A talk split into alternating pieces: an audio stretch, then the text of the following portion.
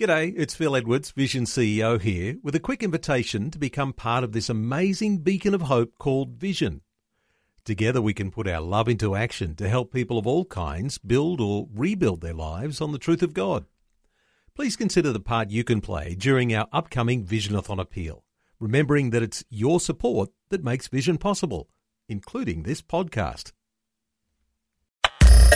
Audio on demand from Vision Christian Media. Foundations. Got to know a little bit about King Herod the Great. He was such a nasty, nasty man. Caesar Augustus was is quoted as saying, "It would be better to be Herod's pig than Herod's sons." Foundations. Understanding the Jewish foundations of our Christian faith. With Robbo Robinson and Mandy Warby. Over the last couple of programs, we've been uh, studying the Nativity story in greater detail. And in this program, we're going to look particularly at King Herod the Great and the possible reaction by the Romans at the news of a newborn King of the Jews. It's really sad that he was called Herod the Great because he was horrible. Herod the Not So Great. He, he was great at, at architecture and building, but when it comes to being a human being, he was awful. Mm. He was an awful man.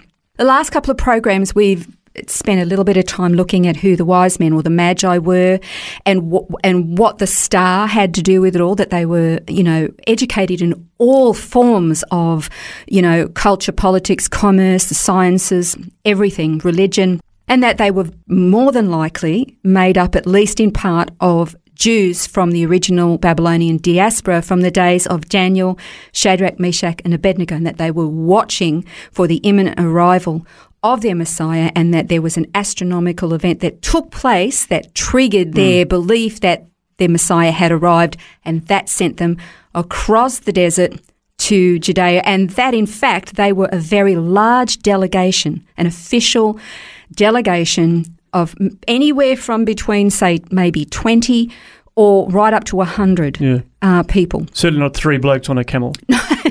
no, because they would have been targets by, oh, you know, robbers. Yeah. You know, there's just, it's just in, an impractical, yeah. you know, it's just lunacy to even think that. But, you know, we have our romantic stories yeah. that we like to look it at. It looks nice on a card. It looks pretty on a card, absolutely. But no, no, this delegation arrived and sent Jerusalem into great concern Let's read some of the story. This is in Matthew 2. It says, Now after Jesus was born in Bethlehem of Judea, in the days of Herod the king, Magi from the east arrived in Jerusalem, saying, Where is he who has been born King of the Jews? For we saw his star in the east and have come to worship him. When Herod the king heard this, he was troubled, and all Jerusalem with him. Gathering together all the chief priests and scribes of the people, he inquired of them where the Messiah was to be born. They said to him, In Bethlehem of Judea. For this is what has been written by the prophet And you, Bethlehem, land of Judah, are by no means least among the leaders of Judah, for out of you shall come forth a ruler who will shepherd my people Israel. Then Herod secretly called the Magi and determined from them the exact time the star appeared. And he sent them to Bethlehem and said, Go and search carefully for the child, and when you've found him, report to me, so that I too may come and worship him. And of course, the story goes on from there. The Magi mm-hmm. did just that. They went and searched uh, about an eight kilometre distance from Jerusalem to Bethlehem to find the child. They worshipped him, presented the gifts. Now, this is interesting. It says at the house where he and his mother were, mm. not in the stable. So it obviously wasn't you know, the same night or the next day. Mm-hmm. But uh, while they slept, God warned them in a dream not to return to Herod because Herod's intention was to murder the child not worship him. So they secretly left by a different route mm-hmm. and headed back home another way. But of course, being a large delegation, they wouldn't be able to do that very secretly. Yeah, try to sneak out of town yeah. with 100 people. I don't think so. So Herod was told that they'd left a different mm. way and he was not happy. No, he wasn't happy. You've got to know a little bit about uh, King Herod the Great. Um, he, he, was such a nasty, nasty man. Um, Caesar uh, Augustus was apparently a friend of his. Why he would choose Herod the Great to be a friend, I have no idea. But Caesar Augustus is quoted as saying, it would be better to be Herod's pig than Herod's sons because Herod was so delusional, he was so paranoid that if he thought there was anybody posing even the slightest threat to his throne, that he would have them killed. And he actually had his two sons killed. Wow. I could be wrong on this, but I think he also had one of his wives killed as well.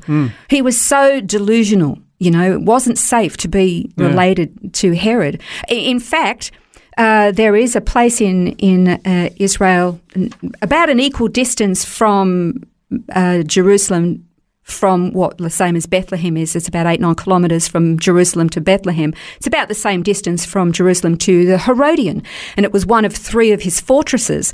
And that's actually where he was buried. But he was, he, he was hated so much that he, before he died, or he actually ordered that when he actually died, a group of very well beloved Jewish rabbis were to be killed murdered so that when he was buried, the people would actually be in a state of mourning. Oh, wow. Otherwise, they'd have been rejoicing. He was Wow. such a nasty guy. So he orchestrated the mourning for his funeral. yeah, he did. Wow. Terrible, terrible man.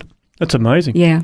So, of course, the other part of this story is that with the uh, Magi being warned to go home a different way, Joseph also was warned in a dream that, you know, I guess Herod was after Jesus. And so he quickly got up in the night, took Mary and the baby, and they fled uh, off to Egypt uh, Yeah, as uh, exactly. refugees. It's funny well. when, again, standing in that same place in the Herodium, when you stand on top of this, you can actually see in the distance um, Jerusalem. It's like, again, about eight kilometres, eight, nine kilometres distance. And then you look slightly to your left and you go, wow, that's Bethlehem. And so if, you know, when, when Joseph gets this dream, get up right now.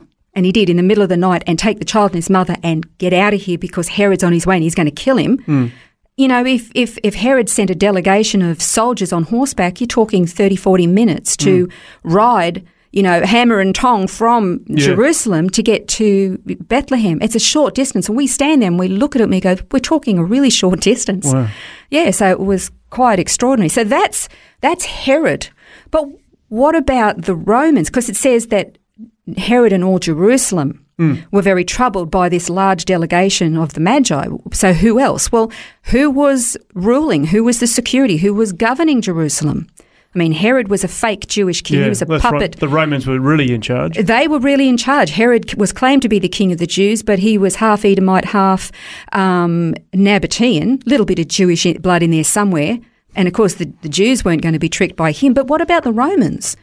Well, if you know anything about Roman, ancient Roman history and ancient Persian history, these two kingdoms had a few little skirmishes here or there, but the Romans were never able to conquer the ancient Persian hmm. people. They never were. And so, for the Romans who were in charge, suddenly this official diplomatic you know, caravan of people turns up, maybe up to 100 people, maybe more, maybe less, but a large delegation turns up saying, So where's this king of the Jews? So the puppet king, Herod, is, is obviously considered, well, not the legitimate one. Hmm. And th- th- these guys are asking, Where's this newborn king of the Jews? And So I guess they could see that as a potential threat against Rome. Well, yeah, I mean, they're thinking this this this unconquerable enemy. Are they coming to make war? Are they coming to challenge us? Are they? They're obviously challenging our puppet appointee in in Herod, Yeah. and so you can understand why there was this um, uh, concern or an unsettling, not just from Herod, but from the Romans as well. Now, I'm not saying this is actually definitely 100% what happened, because Scripture doesn't say that in specific details. But if you study history, if you study um, the cultures and these different empires, if you study the wars that took place and their interactions, you can you can come to some very strong, at least, conclusions about, you know, what could have been happening. Because scripture says, and Herod and all Jerusalem Yeah. were very troubled by this delegation, this uh, group of, you know, Persian diplomats, for want of a better word. And, and of course, the, the flip side of that too is what about the religious leaders in Yeah. Jerusalem that held sway over the people? Well, they would have been trouble too, wouldn't they? They were very troubled because, when we're actually going to talk about them next time, because um, th- were they actually legitimate religious leaders or were they not? Herod wasn't really legitimate. The Romans were in, invading occupiers, so they're not legitimate. So, what about the religious leaders? We'll, we'll look at them next time. But my hypothetical question to end this particular program is this Is it possible that Herod, the Roman officials, and the corrupt Jewish priests were troubled at the thought of the Jewish Messiah finally being born that would question their legitimacy and position, just as the prophets had foretold? Hmm, seems like the baby was the only legitimate one amongst the group.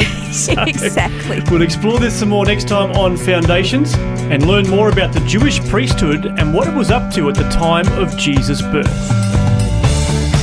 This has been Foundations, a look at the Jewish foundations of our Christian faith. For study notes, resources and more, see vision.org.au slash foundations.